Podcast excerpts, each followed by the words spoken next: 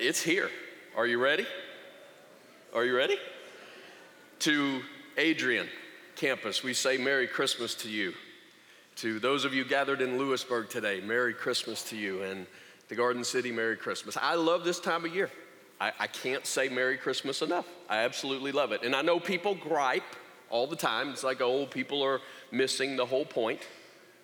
Then don't miss the point.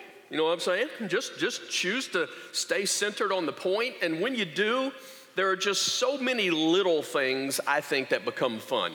For example, I even like the whole Christmas card thing. I do, especially when the Christmas cards have family photos on them. I like that part. And I think why I, the most is because a lot of times it's people that you don't necessarily get to see all during the year. And when that Christmas card arrives and it has that family photo on it, all of a sudden you're like, wow, those kids are growing up, right? Or look at Frank. He, he hasn't had hair in 40 years and he's 60 and God's given him hair all of a sudden, right? You just never know what you're gonna see in the family picture. If you're the one producing the picture, though, you know it can be work. I mean, depending on uh, the year, depending on how old the family is, it, it, it's got to be perfect for everyone. The smiles, the eyes, the lighting, the setting, the clothing. So when I see a good one, I know there's probably been some work that went into this thing. But also, fortunately, every once in a while, for whatever reason, people will post photos that did not pass the perfect test, purely for our enjoyment, right? And so, just a quick Google, right? A quick search for awkward family Christmas photos. And here's the kind of joy that you can suddenly find. Now, I'm gonna tell you, when I see this picture, my first thought is, what did that dad do? that he felt like he couldn't say no. You know what I'm saying? What'd he do? Speaking of saying no, somebody should have said no. Dad should have said no, mom should have said no. Come on, man, right? Or how about this one? joyful, joyful, we adore thee. That's kind of that's what comes to my mind. Let's keep rolling. I'm just going to say this. If you don't think there's anything wrong with that picture, our Christmas gift to you today is there are counselors available. Counselors available, no cost to you. Right now, you can head toward the back and they will be available. Let's keep going. okay, apparently, I'm reading between the lines. Apparently, this family took this photo and between the time they took the photo and it gets sent out, apparently, I'm guessing son breaks up with fiance. You know what I'm saying? But let's just put a sticker on her face because who wants to, to, to, get rid of a good family photo, right? Or, or parents are like, we're not paying for another photo. So, whatever you want to do. And then this one, this one's just because this is how it is sometimes. If you've ever tried to produce the family photo for Christmas, it's like, this is sometimes where it can end. But there is one Christmas family photo that is truly picture perfect. But I hope you realize that it's not picture perfect because of the lighting. I mean, this is just a cool picture, but come on, there's no electricity. It, it's not picture perfect because of the setting, although we often paint the picture to be very glamorous at times, but it, it was not the cleanest setting, not the quietest setting, not the most comfortable setting. That's not what made it perfect. But it was perfect. And here's how I know why. Check out the book of Galatians, chapter 4. Perhaps an interesting place to read something about the Christmas story, but this is what we read in Galatians chapter 4, in verses 4 and 5. But when the set time had fully come, God sent his son, born of a woman, born under the law, to redeem those under the law, that we might receive adoption to sonship.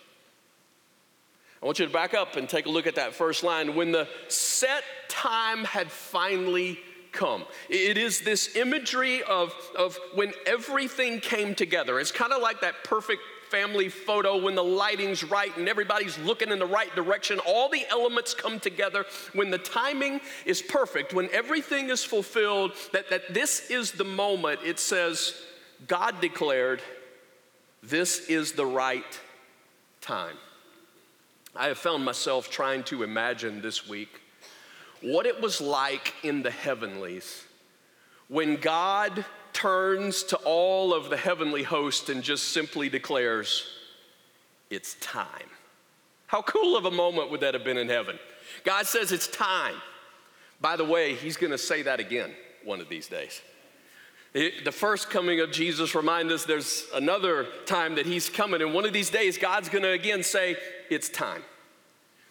But even from an earthly perspective, we can look around, and historians have done so, and really point out that there were at least four factors that make the first century just the right time for Jesus to be born. So I want to give you a few of those today. You've got an outline. I encourage you to use it. Grab a pen, grab a pencil, write some things down. It'll help you remember a few things that, that maybe God wants you to see today. One factor in why it was the perfect time is what we're calling the universal Greek language for communication. Universal Greek language for communication. In about 336 BC, a guy by the name of Philip of Macedon was assassinated in ancient Greece. And when that happened, his son, whom you know as Alexander the Great, who was being tutored by the philosopher Aristotle, he comes to power. And when, and when, Alexander comes to power, he takes Philip's powerful army and he just began to sweep across the, the known world at the time.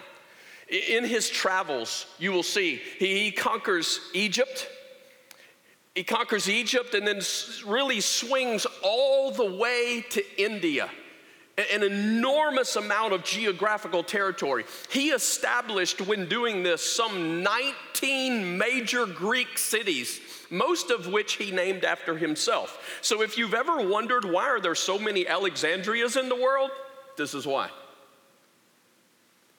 So here's what it means. In this world, if you want to learn, you, you want to pursue education, guess what you had to learn? Greek. Here's a bigger one. If you want to make money, that's what moves people's hearts at times. Guess what you had to learn? You had to learn Greek. It's kind of like, in some cases, what English is in, in, in much of the world today. Well, how does this affect Christianity? Here's how it affects it. Eventually, right, God's word, the Bible, the good news of who Jesus is, is going to need to be translated into literally thousands of languages so that each people group can understand who Jesus is. And you know what? That's still going on today. We are still translating the Bible into languages of people groups. Even for us, we have experienced this with a people group in, in Togo in West Africa. But the point is, when Christianity is born, Never before had there been such a gigantic geographical area where everybody could speak the same language, and therefore it just enabled the message to move fast. There's another factor. The second factor are what we call Roman roads for travel. Roman roads for travel. When Alexander was no longer on the scene, the army that rose up after him was the Roman army. And the Roman army and their military really began to expand the boundaries of the Roman Empire farther than Alexander ever did. And because the Romans did something better than the Greeks, build roads, they were able to build just this massive, expansive road system and it allowed them to deploy and to supply their troops quicker, easier than anybody had ever been, been able to do before. Well, so how does this affect Christianity? Well, all of a sudden, just like being able to speak a common language where the, that barrier doesn't exist, all of a sudden, now people are able to travel these roads. If you actually take the Apostle Paul's route, where he planted so many churches, and you lay it over the top of this thing, you, you, you see he was able to move at an incredible pace, in part because he just got to use the roads that the Romans built for him. Perfect time. Perfect time. The third factor is what we call the Pax Romana. The Pax Romana, which really means peace. It just means peace. And basically, what this is, is there's a period of time, about 200 years, from 27 BC, so before Jesus' birth, to about 180 AD, there's about 200 straight years where there are no major wars. Well, why is that important? Well, it's important because, come on, think about today trying to start a church in Syria. Think about today trying to start a church in Iraq. But the incredible blessing for the early church was that when they received this good news of Jesus, now were they gonna face persecution? Yes. Were they going to be imprisoned? Were they going to be tortured at times? Yes. But it's because people were rejecting the good news of Jesus, not because there was territories where wars were happening and therefore they could not access those territories. Because there was peace for some 200 years, it enabled the good news of Jesus to move quickly. And then there's one more factor. And that's the factor of the Jewish expectation of the Messiah the Jews' expectation of a Messiah who would come for the purpose of overthrowing these Romans who are oppressing us. That's what they thought. The Romans who were ruling over them, that they're expecting some king is going to come. He's going to throw the Romans out. He's going to reestablish a Jewish rule, and Israel will be powerful among the nations when we read about Jesus being taken to the temple for his dedication, when we read about that as a part of the Christmas story, there are two people that Mary and Joseph and Jesus run into when they go to the temple, two people who every day would show up at the temple asking God for the Messiah who would get rid of the Romans. One of them was a man by the name of Simeon and the other was an 84 year old lady named Anna. And we're told in Luke chapter 2, verse 38, that when Mary and Joseph and Jesus arrived there at the temple, Anna comes up to them at that very moment. She gave thanks to God and spoke about the child to all who were looking forward to the redemption of Jerusalem. What does that mean? She's just simply referring to the fact that, that all of these Jewish people, that they were looking forward to this king who was gonna come, and she's going, This is him. This is him. Jerusalem, Israel, is under the Roman rule, and they're looking for a king who would come and pay the price that they might be set free from the Romans to know true freedom again.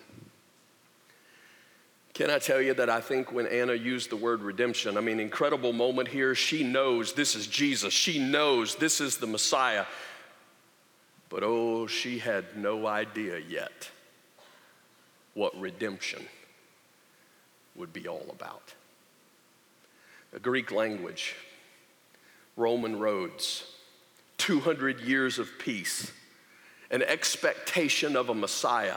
I'm telling, when you put all that together, and it truly is picture perfect. Do I think all that happened by coincidence? No. I think it is the picture of the God who is sovereign over all. It is the picture of the God who wanted this good news to move across the whole world that eventually you and I would know how He loves us. See, that's why it matters to us now. We go, that was a really cool, that's a really cool history lesson, right? Really cool to know that's how it was. But how, how does that affect us? Well, it, it does even today. And, and that's really what the rest of this text is about. And that's what I want you to see today. Let's go back to Galatians chapter 4. And I want you to, to, to pay attention to the rest of that text. Here's what it says But when the set time had fully come, when it was picture perfect, God sent his son born of a woman. Now, I want to make sure that we understand something here today. And maybe for some of us, this is, this is going to be something new, but it is, it is a part of what we need to understand and what God is doing for us in His Son. The Son of God did not start with a birth in Bethlehem.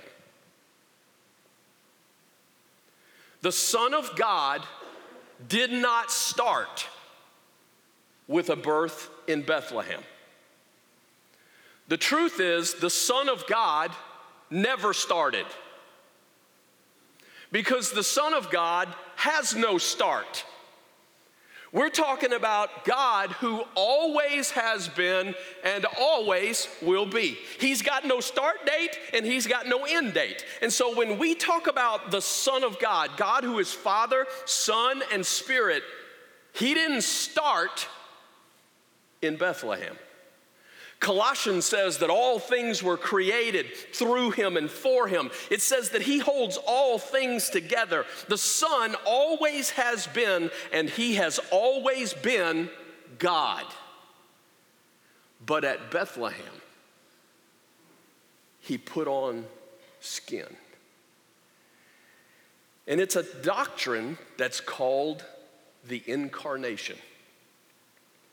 It means he is fully God and he is fully man. Fully God and fully man.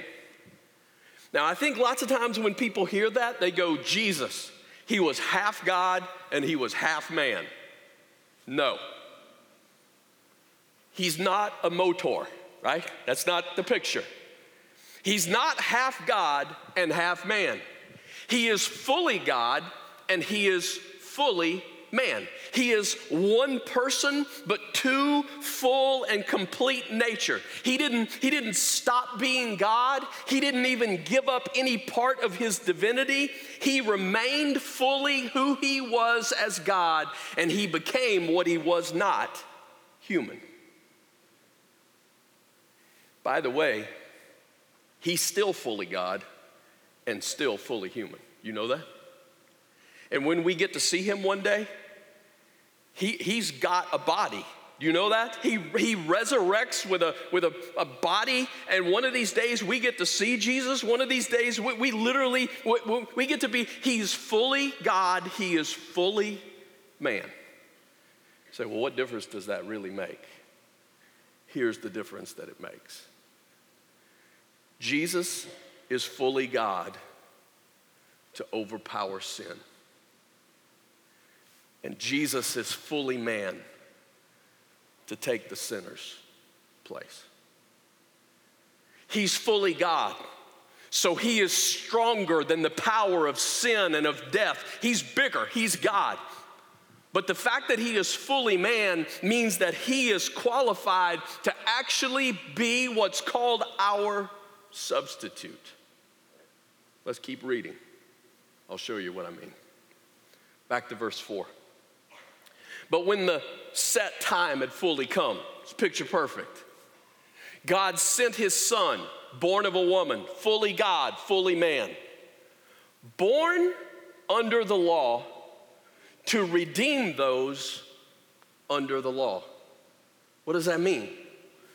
Well, when we talk about the law, we're talking about God's word given to us, God's word that tells us here's what's right, here's what's wrong. In other words, the Bible tells us that one of the purposes of the law is to define sin.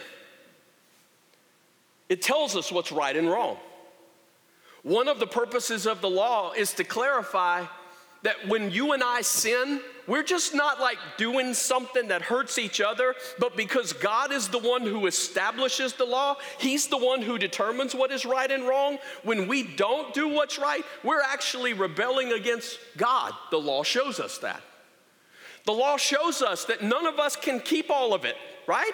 I, I, I, can't keep all of that. You haven't kept all of that. The law reveals that we all fall short of God's greatness and that the result of that is sin and death. Spiritual death, separated from God, and physical death.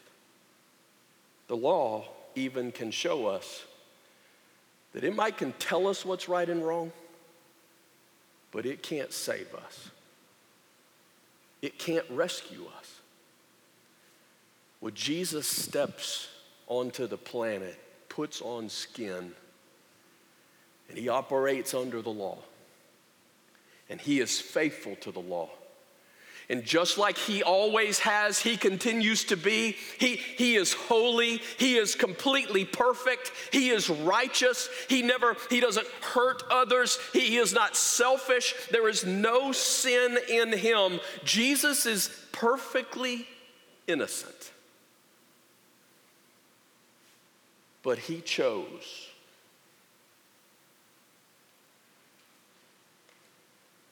to take my sin.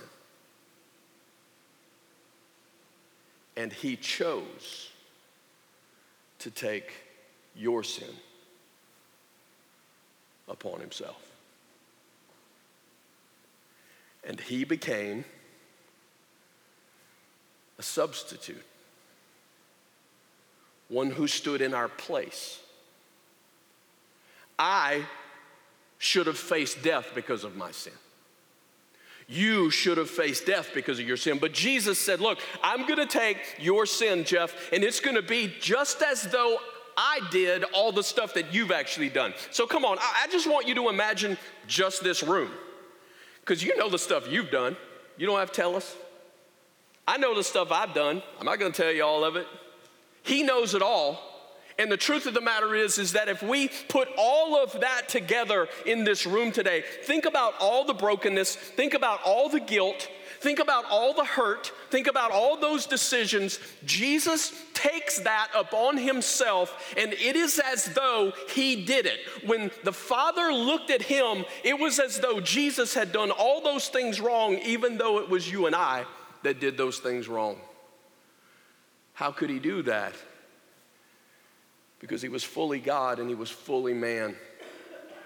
And he knows what it is to deal with everything we ever deal with, every temptation, every pressure, every hurt. He knows what it is to deal with it all, and yet he walked through it perfectly so that he could take on himself everything that we have not done perfectly.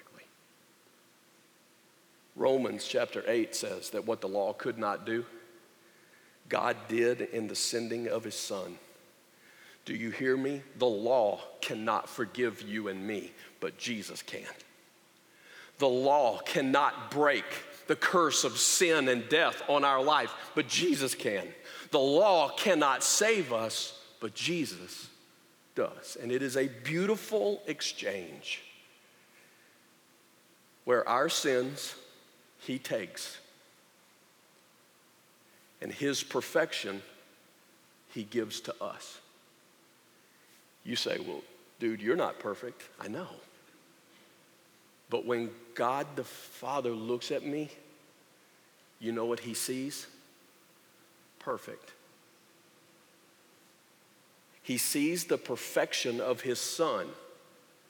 Why? Because Jeff's pulled off perfect? No. Tons of stuff I've messed up on, tons of mistakes that I've made. But in a beautiful exchange that Jesus and I have been, I, I, He took my sin, He gives me His perfection, and now when God looks at me, He sees forgiven, He sees perfect.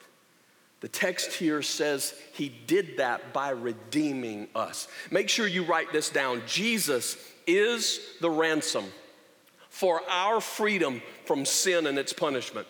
Jesus is the ransom for our freedom from sin and its punishment. Remember what Anna said? She was waiting for a Messiah who would come to redeem Israel, to, to redeem Jerusalem. These Romans own us, and we don't want to be under their control anymore. We want a king to come and bring us back to freedom. Well, what she didn't understand is there was a bigger reason that the king was coming. Because bigger than Roman rule is sin's rule. And the truth is that every one of us who have ever sinned, we are slaves to sin. We are owned by sin. But Jesus comes to pay the price. And he buys us back to know freedom in him. For what purpose? Let's go back to Galatians chapter 4. One more phrase. But when the set time had fully come, picture perfect, God sent his son, born of a woman, fully God, fully man, born under the law to redeem those under the law, that we might receive adoption to sonship. One more blank I want you to fill in today. Jesus makes possible our adoption as children of God. Jesus makes possible our adoption as children of God. Do you get the fact that God says to you, I want you in my family? I want you to be my child.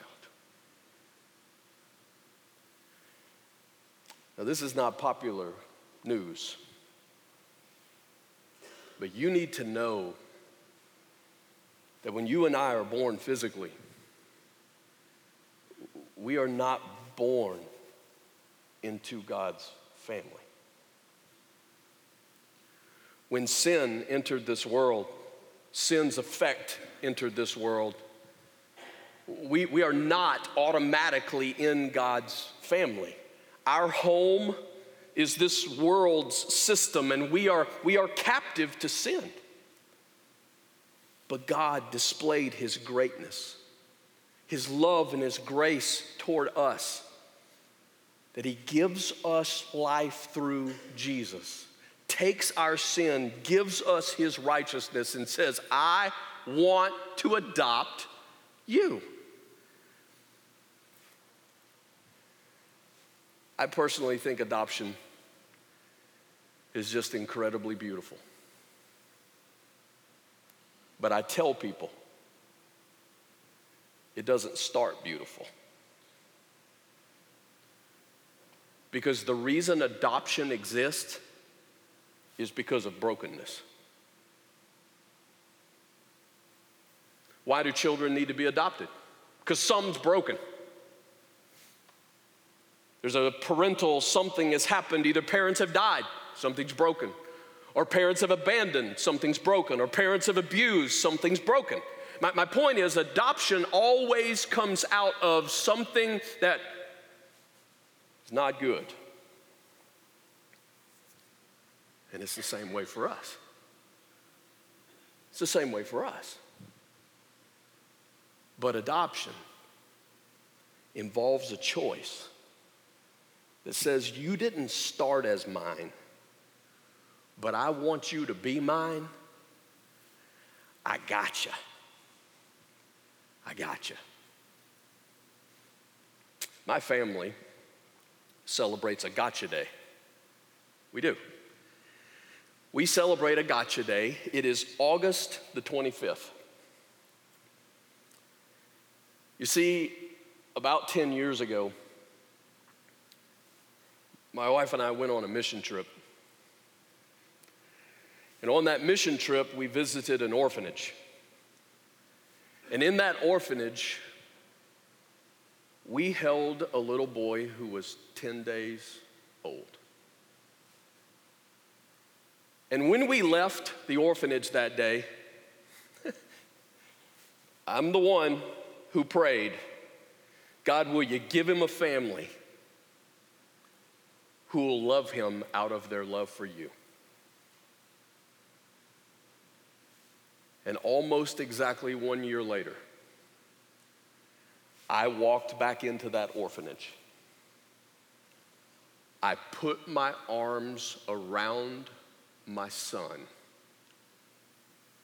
and I promised him that as long as both of us were alive, I would never let him go. I got you. This is not like a gotcha, like I scare you into this, right? Because sometimes that's what gotcha is. It's I scared you, right? This, this is not a, a gotcha like I manipulated you into where, where I want you to be. This is a heart gotcha. This is a I love you and you are finally mine. And my question today is do you understand that is what God wants for you? That's what He wants for every single one of us. Oh, He is fully aware of the brokenness in our lives. He is. To, to the point that we often think, I know my brokenness, who would ever want me? I, I know my brokenness, sometimes I don't even want me. Look, I, I don't know where you've been and I don't know what you've done. I'm gonna say, yes, it matters. And the reason that it matters is because it's hurt in your life. The things that you've done and the places that you've been, there, there is hurt that can be in your life. But, but it doesn't matter in this way. Can I tell you that Jesus is not scared of any of that? He's not afraid of any of it. He just wants to know would you give him the incredible load that you've been carrying your whole life? The hurt, the guilt, the regret, the pressure of it all. And if you do, you will find him arms around you. The promise being, as long as he lives, which is good news because I already told you there is no start date and there is no end date. He will never let you go. Gotcha. I'm just going to tell you today. I chose not to bring a lot of flashy stuff to you today because I believe with all my heart that just like it was not a coincidence, at the moment that God sent his son, I also don't think it's a coincidence that you're here today. And you know what? You might would say three years ago, I wouldn't be ready. I'd believe you. You might would say to me three months ago, I wouldn't be ready. I'd believe you. But it's not going to shock me at all if you would say, but you know what? I think today's the day. Some of you, I, I believe this today. Uh, uh, there's something that you feel inside. There is this, this pumping of your chest. And I'm telling you, um, that is, that is often God. And, and He's saying, I love you. And He's saying, I want you.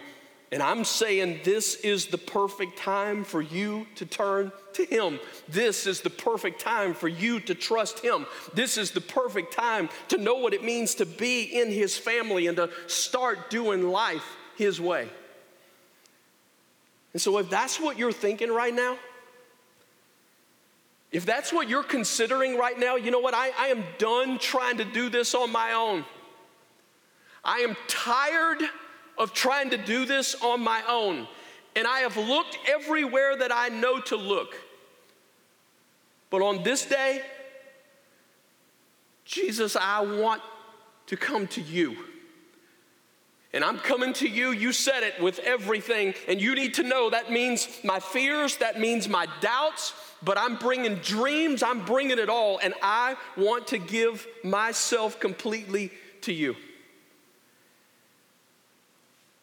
And look, you, this, this might be the first time that you have ever set foot in a church. Or this might be you've been to church actually more times than you can count, but you know that you and God have not been close in a long, long time.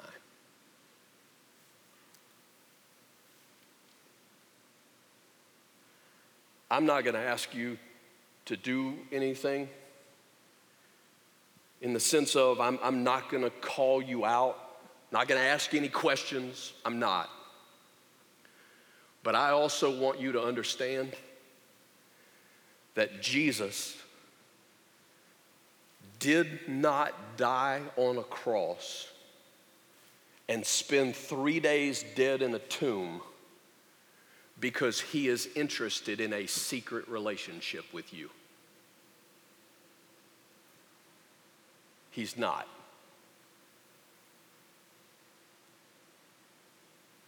He has been incredibly bold,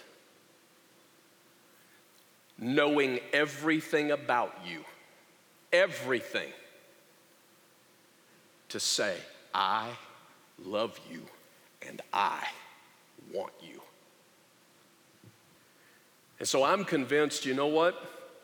It is important to realize that you're going to spend the rest of your life, should you turn to Him, you're going to spend the rest of your life learning more about who He is and growing in this relationship with Him. But I'm telling you, it starts with a bold declaration from your heart that you want Him.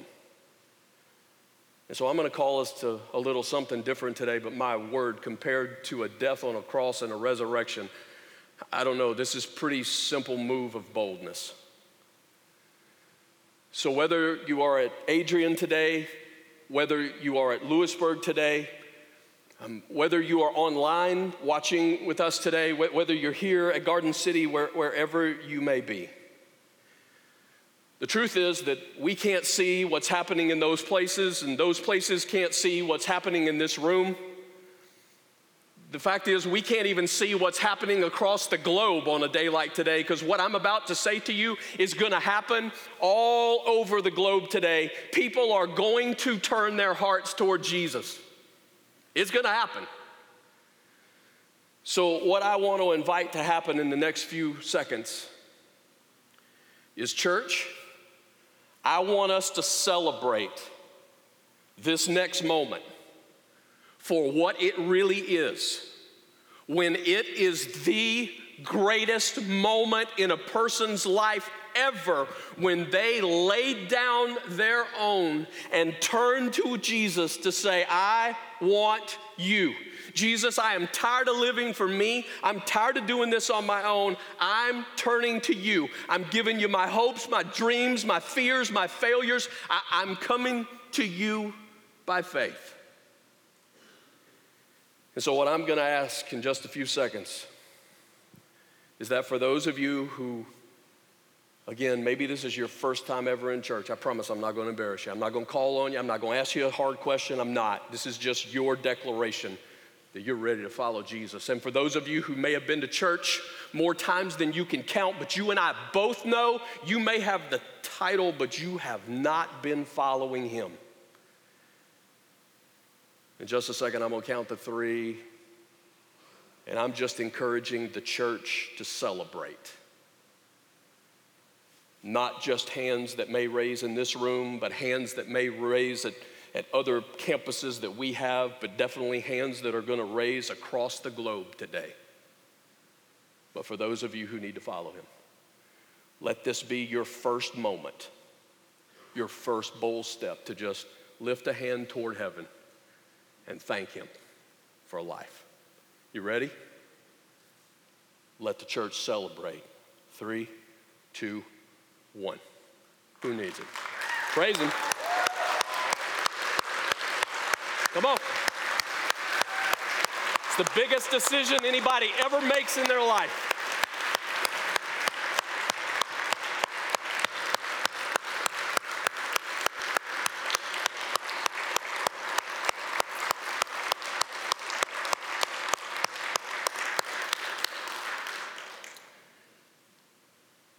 Ask you to bow your heads with me. And I'm inviting those of you who are making that decision today to pray along with me. It's not about magic words. This is not like the secret prayer that gets you in. It's not about checking a box that says you prayed a prayer one time. It's about your heart that calls out to Jesus in faith. And so, as I pray this prayer in just a second, I'm inviting you to join me from your heart. You can pray it to Him and know that He hears you. Let's pray. Jesus, you gave up everything for me. You died so that I could live. Today, I want to give everything to you. I give you my life, all of it. I give you my fears, my doubts, my future.